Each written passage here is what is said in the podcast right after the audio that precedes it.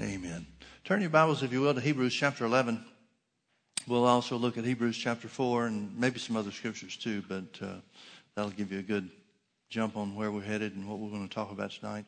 I've, uh, I've had some things that have been rolling over on my heart concerning the subject of faith uh, for several weeks, and it's uh, it's interesting um, to me that uh, that the Lord has had me to uh, really go back and study some of the basics on the subject of faith.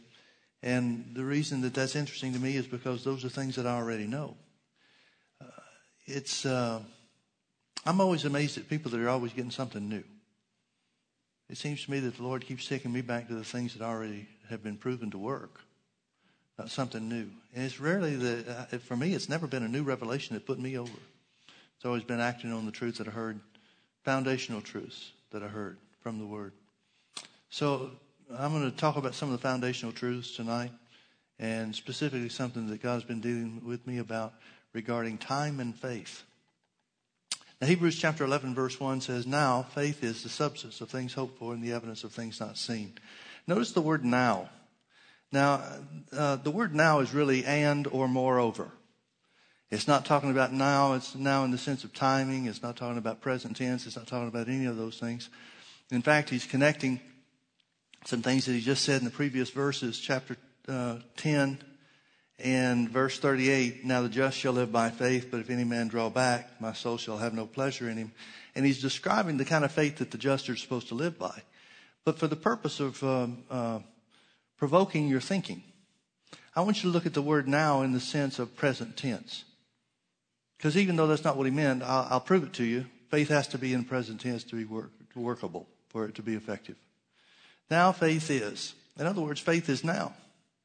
It's, uh, it's a, a, very common thing. As a matter of fact, it happened this morning. But it's a very common thing for people to come to me and say something like that they believe God's going to heal them. They believe God's going to heal them. I've even had people tell me, God told me that He's going to heal me. Folks, I hate to be the bearer of bad news, but God has never told anybody that He's going to heal them. From the time of Jesus' crucifixion, God has never told anybody that He's going to heal them. And anybody that thinks they have is deceiving themselves. I don't doubt that that's what they want to hear. I don't doubt that that's what they want God to tell them. But God has never told anybody since Jesus was raised from the dead, crucified, and raised from the dead. He's never told anybody he's going to heal them. E.W. Kenyon said in one of his books, and he has many wonderful, wonderful books. He was a man born out of his time. And uh, he's been uh, misunderstood in a great deg- to a great degree by much of the church world. A lot of the churches got the idea that he's involved in uh, metaphysical cults and spiritism and stuff like that. But you can't read his book on the name of Jesus and not know that the, the man loves Jesus with all of his heart. It's just a wonderful, wonderful book. Best book I've ever seen on the name of Jesus. It's called The Wonderful Name of Jesus. Um, but anyway, E.W. Kenyon made a statement one time that I read many, many years ago, decades ago. It's always stuck with me. And he said this. He said, most people are defeated by the tenses of God's word. Tenses, T-E-N-S-E-S. Past tense, present tense, future tense. By the tenses of God's word. And he's talking about the very same thing that I'm relating to. Now notice in Hebrews 11.1, 1, he gives this definition of the, the kind of faith you're supposed to live by. Now faith is, faith is present tense. Now faith is the substance of things hoped for. Notice faith and hope can't be the same. Faith and hope can't be the same. And there's something that's interesting about hope is you always hope for something to come to pass. You never hope in present tense. You may have present tense hope for something in the future. But hope is never in the present tense. Hope is always, always finds the result in the future. For example, if I said, I'm going to give you $100, you might say, well, I hope so. But you would never say, I hope so when I handed you a $100 bill. Because hope is always out in the future. Once you have something, there's nothing to hope for regarding that. And a lot of times people put their hope in something based on the past. I've had people come to me and say, Pastor Mike, I want you to pray for my healing. I said, Well, what do you believe? I'll always say, What does the word say? or What are you believing for? or something along those lines. Always ask the question because faith is the only means that there is to receive from God. If somebody wants to receive healing, they're going to have to have faith for it. And to do it some other way is to do it apart from the way God said that it works. God said, the word of God says that God sent his word and healed them. It doesn't say God gave you hope and healed you. It says God sent his word and healed you. So since faith comes by hearing and hearing by the word, the word has always got to be a part of the equation. So I'll always ask, what does the word say? Or what are you believing for according to the word? And I've had people say, well, I believe God's going to heal me because he healed Uncle George. And I'll say, who's Uncle George? Well, he's my uncle and God healed him of cancer 22 years ago. He had the worst case of cancer that, he, that the doctor said that ever seen and God healed him. Well, that's good. I'm sure glad and I rejoice with Uncle George. But that's no reason to put your faith in healing for you. See, some things are past tense because they're in the past and they don't do you any good. In, uh, I think it was 2007, we took a trip, a church trip to Israel, Jordan, and Egypt. And there were some things I wanted to see specifically in Egypt that were related to uh, Moses and Joseph and Bible stories and so forth. So we went, uh, we did visit the traditional Mount Sinai site, but there's no way in the world that could be the place where, where the children of Israel camped and God gave Moses the Ten Commandments. So I'd done some study and, and uh, come up on what I felt like or thought was, still do, but thought was close to the uh, Red Sea crossing. Well, you know the story of the Red Sea. You know where they were hemmed in on one side by mountains, and the the uh, other side was the army of Egypt, and behind them was the Red Sea. And you remember the story about how God told Moses to stretch his hand out over the sea, and it would part, and and it did, and they did. They went over on dry ground. Well, in 2007, we went to a place by the Red Sea, on the shore of the Red Sea. The name of the place is Nuweiba. And it's as close as we could get to what um, uh, I believe the Bible identifies as the Red Sea crossing location. Well, we stopped for lunch. Uh, we were on our way, going to cross over the border into the southern um, passageway, southern. Um, oh, what am I trying to say? We crossed from Egypt over into Israel, whatever that name of the place is, border crossing. And so, anyway, we stopped for lunch, a couple hours away from the, the Israeli border and uh, stopped for lunch. And after lunch was over, I walked out on the sand. There was this time of year there weren't many tourists there and that kind of thing. So I walked out on the sand. And you know what? The Red Sea did not part for me. I didn't stretch my hand out. I didn't want to look like a fool. But I stood there and just prayed and thought, somewhere around here is where the Red Sea parted. Somewhere around here is where Moses stuck his hand out and parted the Red Sea. Well, knowing that Moses had done that, knowing that God had done that for Israel, didn't do a thing for me. Now I can use the principle of what God did to deliver his people back then to know that the character and the nature of God, who never changes, would be to deliver his people now. And if I needed something just as miraculous and just as spectacular for him to deliver me as they needed back then, I could expect and believe God for that. But I can't base my faith on the past unless something was done in the past that covers the present. And the Red Sea crossing is something that was done in the past that does not cover the present, other than to show us the character and the nature, the present tense character and the nature of God. So faith cannot be based in the past in that sense, and faith cannot be based in the future. In other words, now faith is. The kind of faith that pleases God is the kind of faith that believes now. Not believes that God's going to do something. Not the kind of faith that believes just because God did do something, something else is going to happen. I asked that person that told me about Uncle George, I said, Well, how did Uncle George get healed? And they, and they said, Well, they got the whole church to pray. And I guess there was enough people praying that God heard and answered their prayer. And Uncle George got healed. So then I asked this question. I said, Is Uncle George the only person that that church prayed for to be healed? Oh, no, they had to pray for people to be healed all the time. Did all those people get healed? They got a blank look on their face and said, Well, no, they didn't. Then how can you put your faith in the, in the whole church praying for Uncle George to get healed to be the answer for you being healed? Well, I wasn't telling her what she wanted to hear. Was trying to get her to see that if she believed the word, she could get her faith over in the present tense. But I never even got that far. She got mad at me and spit and, spit and sputtered and stomped off, and that was the end of that. But, folks, there is a past tense to faith. There is a past tense basis for faith. But it has to be the past tense action that covers the present. Now, now faith is. Now faith is. Faith can't be relegated to the future. And notice it says in verse 6 of Hebrews 11, it says, without faith, in other words, faith that's now, faith that's present tense. Without faith, the kind of faith that's present tense, it's impossible to please God.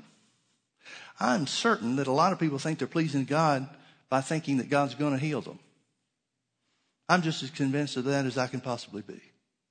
I'm certain that there's a lot of Christians that just know, would swear up and down, would not be talked out of the, the, their belief that they are pleasing to God by believing that God's going to heal them.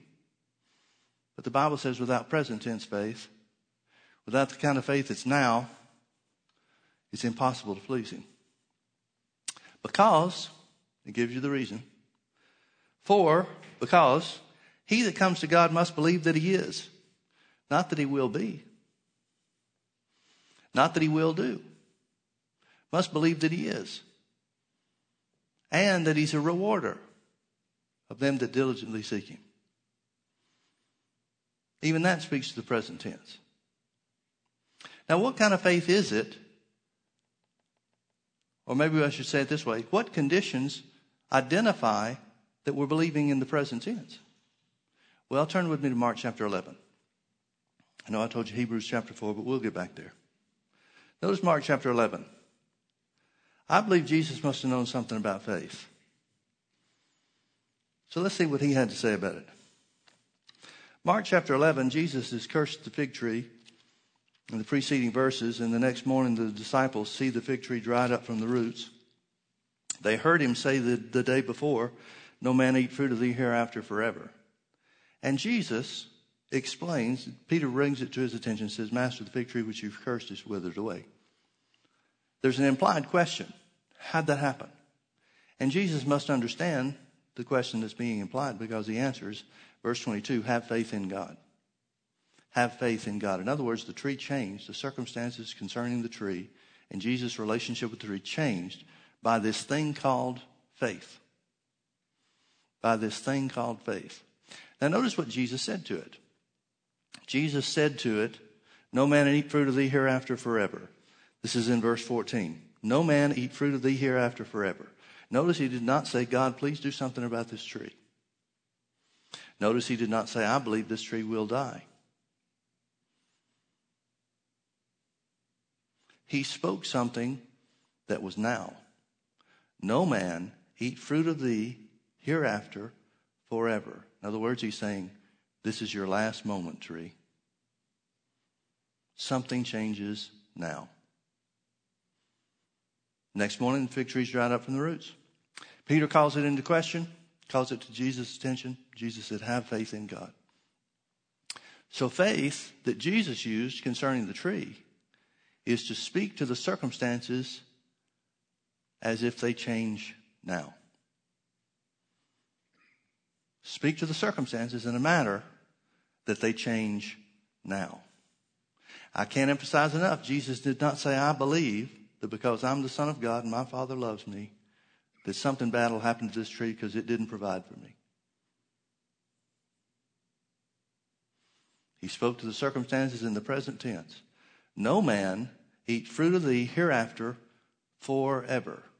From this point forward, this is a dead tree concerning fruit. Well, the tree literally dies,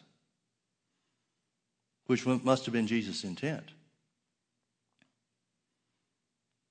And then he tells us how this faith thing works.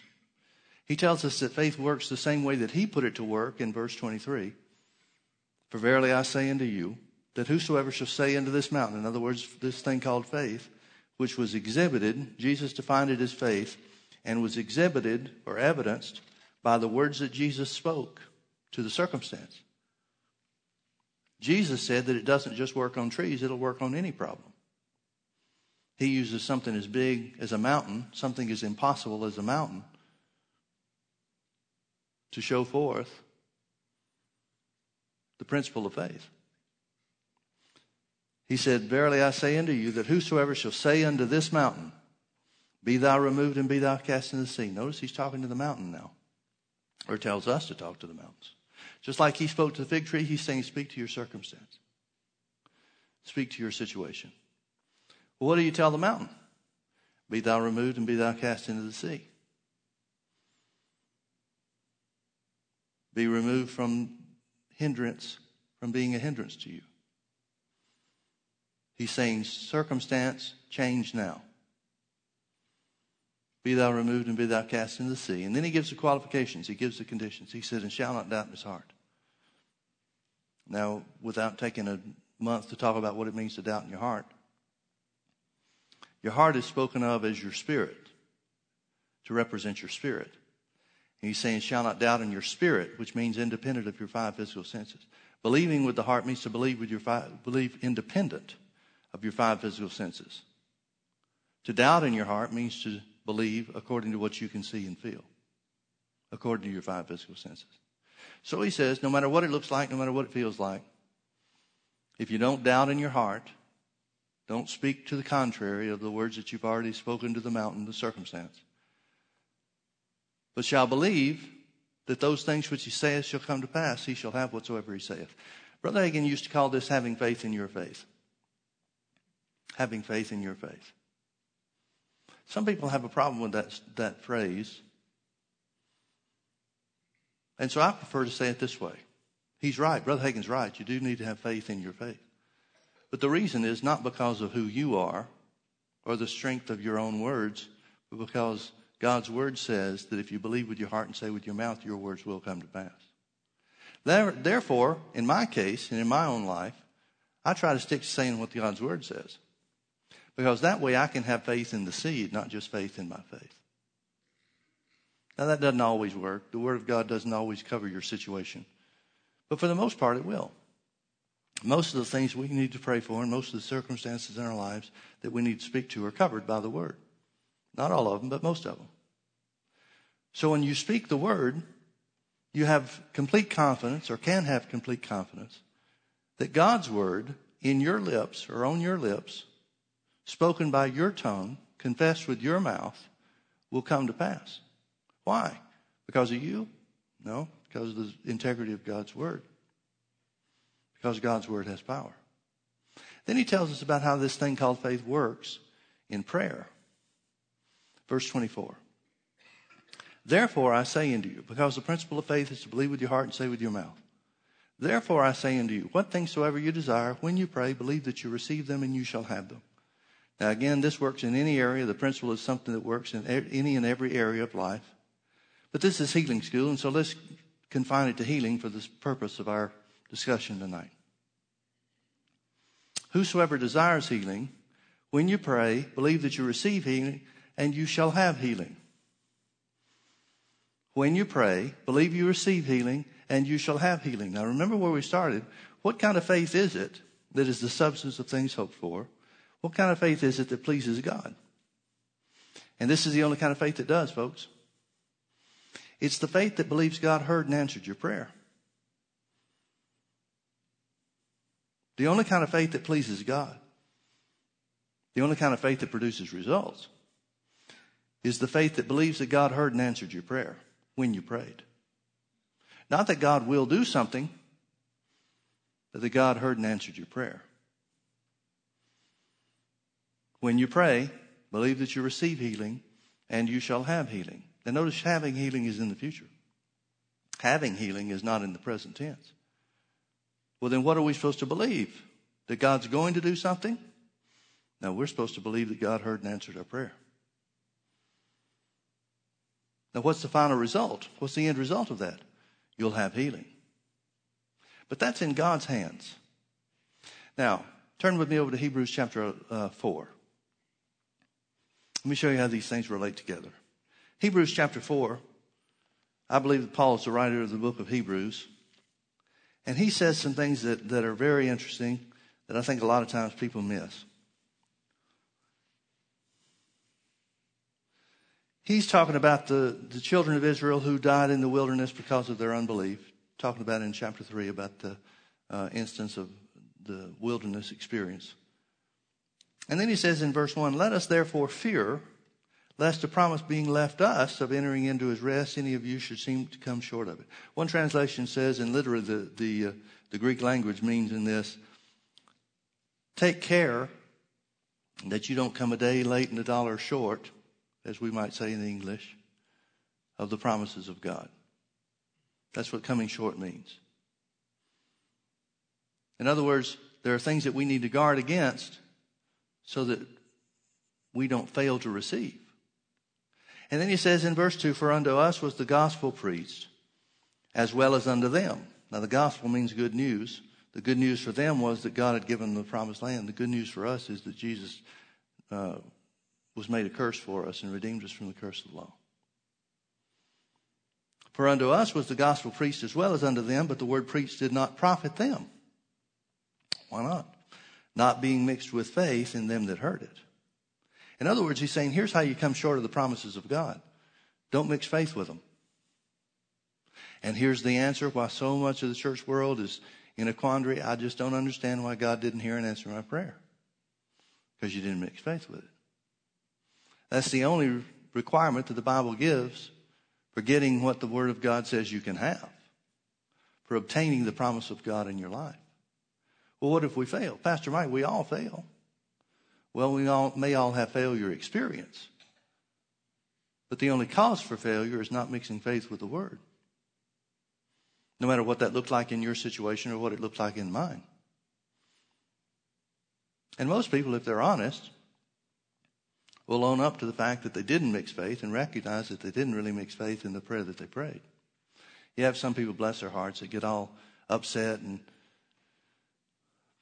twisted out of joint about things that, that happened that they prayed about and it didn't work and so forth. But if you really analyze it, bring it down to the final analysis, most people are honest enough to admit, well, yeah, I can see that I wasn't really in faith about that.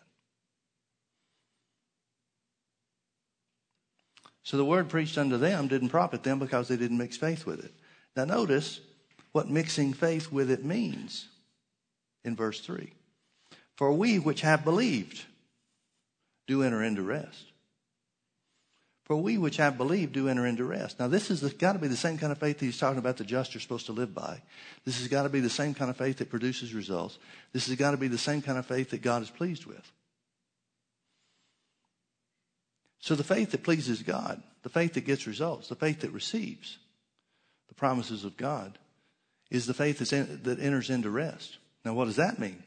Well, let's keep reading a little bit. Skip down a few verses. We won't read the whole thing. But he's talking about um, um, the principle of rest. In verse, skip down to verse 9. It says, There remaineth therefore a rest to the people of God. For he that has entered into his rest, he also has ceased from his own works as God did. Let us labor, therefore, to enter into that rest, lest any man fall after the same example of unbelief. Now, what he means is this. You remember the Bible tells us that the Old Testament is given to us for types and shadows, or examples, principles that we can understand. The principle is this just as God established the Sabbath, and made an end of the works that he of his creation in the six days of creation. He's saying just like God came to a place where he stopped working in the creation, faith comes to a place where it stops working to try to obtain the promise. Now there's a work that faith takes part in before it ceases. Jesus tells us about that.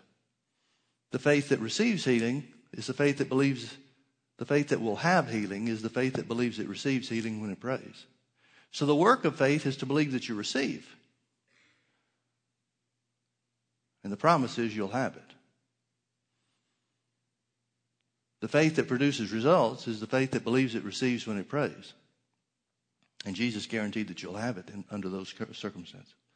So, what is the faith or the entering into rest or the faith that rests? What is that? Well, the faith that rests, what it looks like is very simply this it stops making confessions trying to produce results. Now, I know some people that's, that causes the hair on some people's neck to raise. Because we have so conditioned ourselves that confession is so important. It's a key, and it is. We've so conditioned ourselves to think that confession is something that must be done continually that a lot of people have turned confession into a work. And they think that it's a work that pleases God. But it might not be. What does the faith at rest look like? Well, the faith at rest says God has heard and answered my prayer, so there's nothing else to pray about. The faith at rest says God has heard and answered my prayer, so I don't need to confess the word. Again, we're talking about healing. I don't need to confess healing to try to make healing work. See, God sees your heart. And if you, after having prayed the prayer of faith for healing, are confessing healing, trying to make healing work, then you don't really believe you received when you prayed. There's a real fine line here, but it makes all the difference in the world. Well, Pastor Mike, what about you? You're believing for healing. I believe I received my healing when I prayed. Yeah. What do you do? Do you not confess healing? Well, I don't confess healing trying to get it. I confess that God heard and answered my prayer. And so I've ceased from my own works trying to make healing occur. And Jesus guaranteed that that kind of faith would receive. That kind of faith would have healing. So what do you do? Well, you say, Thank you, Father, that you heard and answered my prayer. I prayed for healing according to your word. You heard and answered that. So healing is done.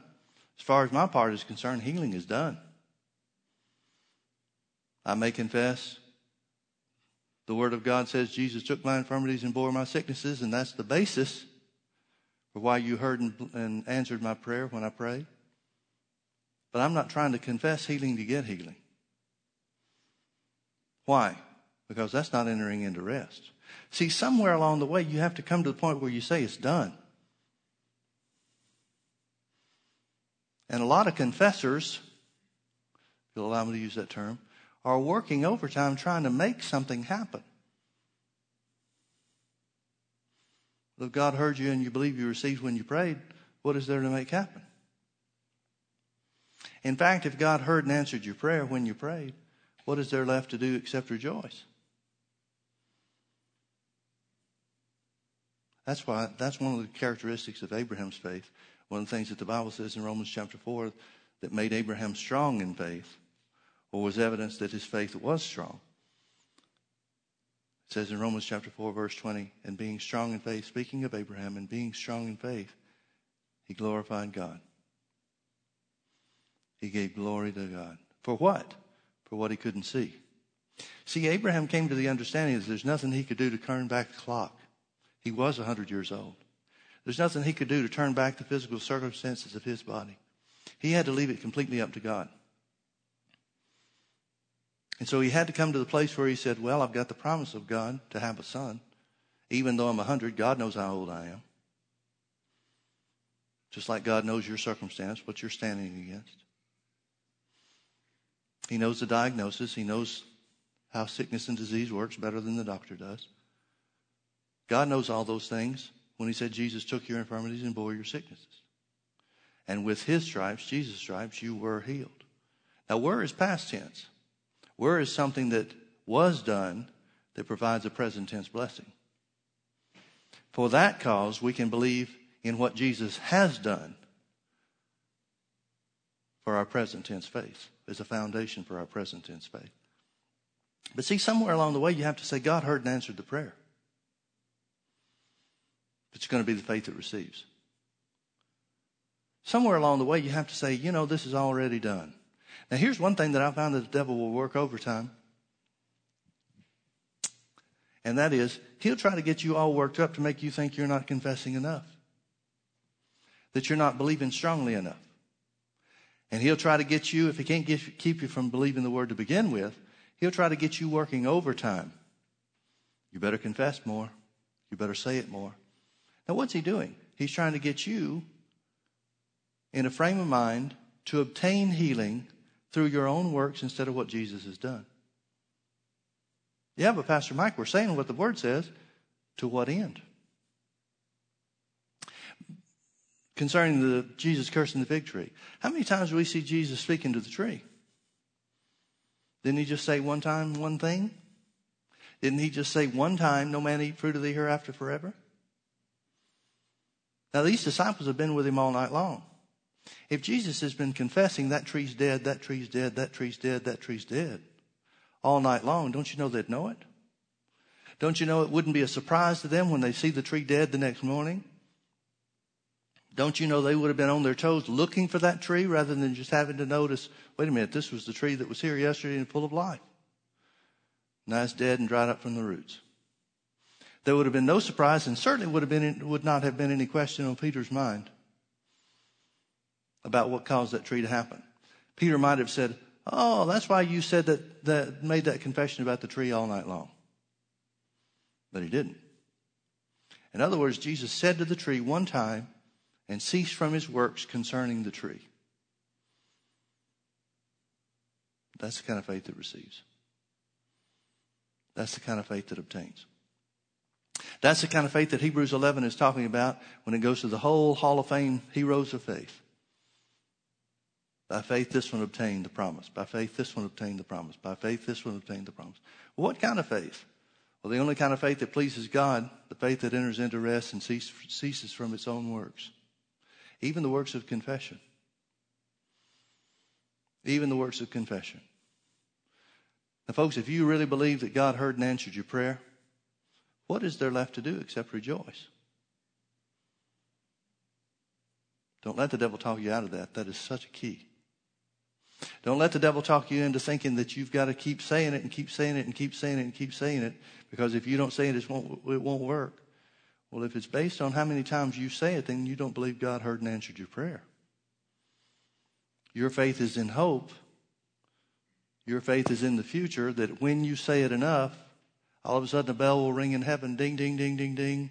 They won the prize. That's not how faith works.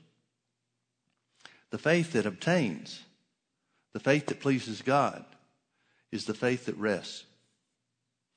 What does resting faith look like? Resting faith says, I believe God heard and answered my prayer. So I simply rejoice. I simply rejoice. Abraham was strong in faith, giving glory to God. What's he doing? He's rejoicing. What for? Because it's out of his hands but he's got the promise of God. And he was more persuaded of what God said than the circumstances that he could see and the feelings that his body produced. He was more convinced of the truth and the integrity of God's word and God's promise. So shall your seed be. That the only thing left for him was to give glory to God for things that he could not yet see.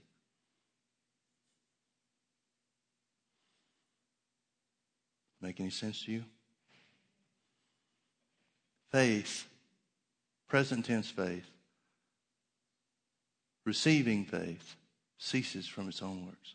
Tell you what, let's do. Let's all stand and just start thanking God. Whatever you believe in God for. You believe that God heard and answered you uh, when you prayed? So let's just lift our hands and glorify God. Hallelujah. Let's follow Abraham's example. Oh, Father, it's so good to be healed. Thank you that you've heard and answered our prayer. Thank you that your word is true. Thank you that our needs are met. Whatever these people are believing for, Father, whatever they're standing for individually, we give you glory. It's so good to be healed, Father. Thank you so much for hearing and answering our prayer. Thank you for your word that is an absolute sure foundation for what we believe.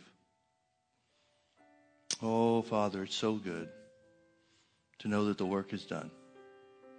Not dependent on us. We simply acted in faith. We simply believed we received our healing when we prayed. So now it's all in your hands. Thank you, Father, that according to Jesus, we shall have what we believe we receive. We shall have our healing. We shall have the finances that we believe for. We shall have a change in the family situations that we're standing for. Thank you, Father. Thank you, Father. Thank you, Father. We glorify you, Lord Jesus. We glorify you as our healer. Oh, it's so good to be healed, Lord. So good to be healed. So good to be healed. Now, Lord Jesus said, when we pray, believe we receive healing and we'll have healing. The having the healing is up to you. We don't know how that works. We don't know if that comes little by little. We don't know if it'll come all at one time, in a moment of time. That's out of our hands, Father. We just thank you that according to Jesus we'll have it. Hallelujah. We believe that you heard and answered our prayer, Lord. Hallelujah. Hallelujah. Lord, we bless you. We magnify your name. It's so good to be healed, Lord. We're not under the curse. We're not under the curse. For Jesus has set us free. For sickness, we have health. For poverty, we have wealth. Because Christ has ransomed thee. Hallelujah. Hallelujah. Hallelujah. Hallelujah. Hallelujah. Blessed be the name of Jesus. Blessed be the name of Jesus. We glorify you, Lord Jesus. We thank you for your goodness. We thank you that you're so good. You're a merciful, merciful God. Hallelujah. We bless you, Lord Jesus. You know, this is exactly what the Bible says that Paul and Silas did in prison in Acts chapter 16. It said at midnight, after being beaten, at midnight, Paul and Silas prayed and sang praises unto God for the people, for the prisoners heard them. Well, what did you what did they pray about? Well, what would you pray about if you were in jail? Wouldn't you pray to get out? Notice they didn't just stop with praying. They added praise to it. Now, what in the world would cause them to praise God in the middle of prison after they prayed? They believed God heard and answered their prayer. And suddenly there was a great earthquake. Suddenly. Sometimes it's suddenly. Not always. Sometimes it's suddenly. Healing can come suddenly. Healing can come progressively, gradually. There's no rule book that says it'll have to be one way or the other. But there is a guarantee written in heaven that it will be. And at midnight, Paul and Silas prayed and sang praises unto God, and the prisoners heard them. They were loud enough about glorifying God that the prisoners knew what was going on. And when the earthquake, took place and everybody's chains fell off, everybody's socks fell off their feet, and everybody's prison doors flew open, nobody moved. There's only one way you can explain that. And that is they heard them pray. They heard them sing praises unto God. They knew exactly why everybody was now loose. So they're waiting to see what these guys are going to do next. Nobody goes running out. Prisoners, sure, not necessarily, at least not all of them are the nicest people in the world. Criminals, nobody moves. They've been arrested by the evidence of two men's prayers and praises coming to pass. Oh, Father, let our answers to prayer have the same impact on those around us. Hallelujah. Lord, we lean back on you. We rest and cease from our own works. Thank you, Lord. Thank you, Lord, that you're doing the work. We don't have to. We can't. But we get to trust you. We get to believe that you heard and answered our prayer. Thank you, Lord, for honoring your word. In Jesus' precious name. Say it after me. I believe, I receive my healing. I believe God heard and answered my prayer. So I cease from my own works. I lean back on Him. There's nothing left for me to do but to praise God for the answer. Thank you, Father, for the answer. Thank you that I'm healed by the stripes of Jesus. Amen. Amen. Amen. Quit trying to do it for him. Lean back on him and thank him for doing it and watch him work. Amen? That's the faith that rests. Glory to God. Hallelujah. It's good to be healed. Not according to what we can see and feel, but because we know God's word is true. Hallelujah. Well, God bless you. Thank you for being with us. Have a great week. We'll see you next time.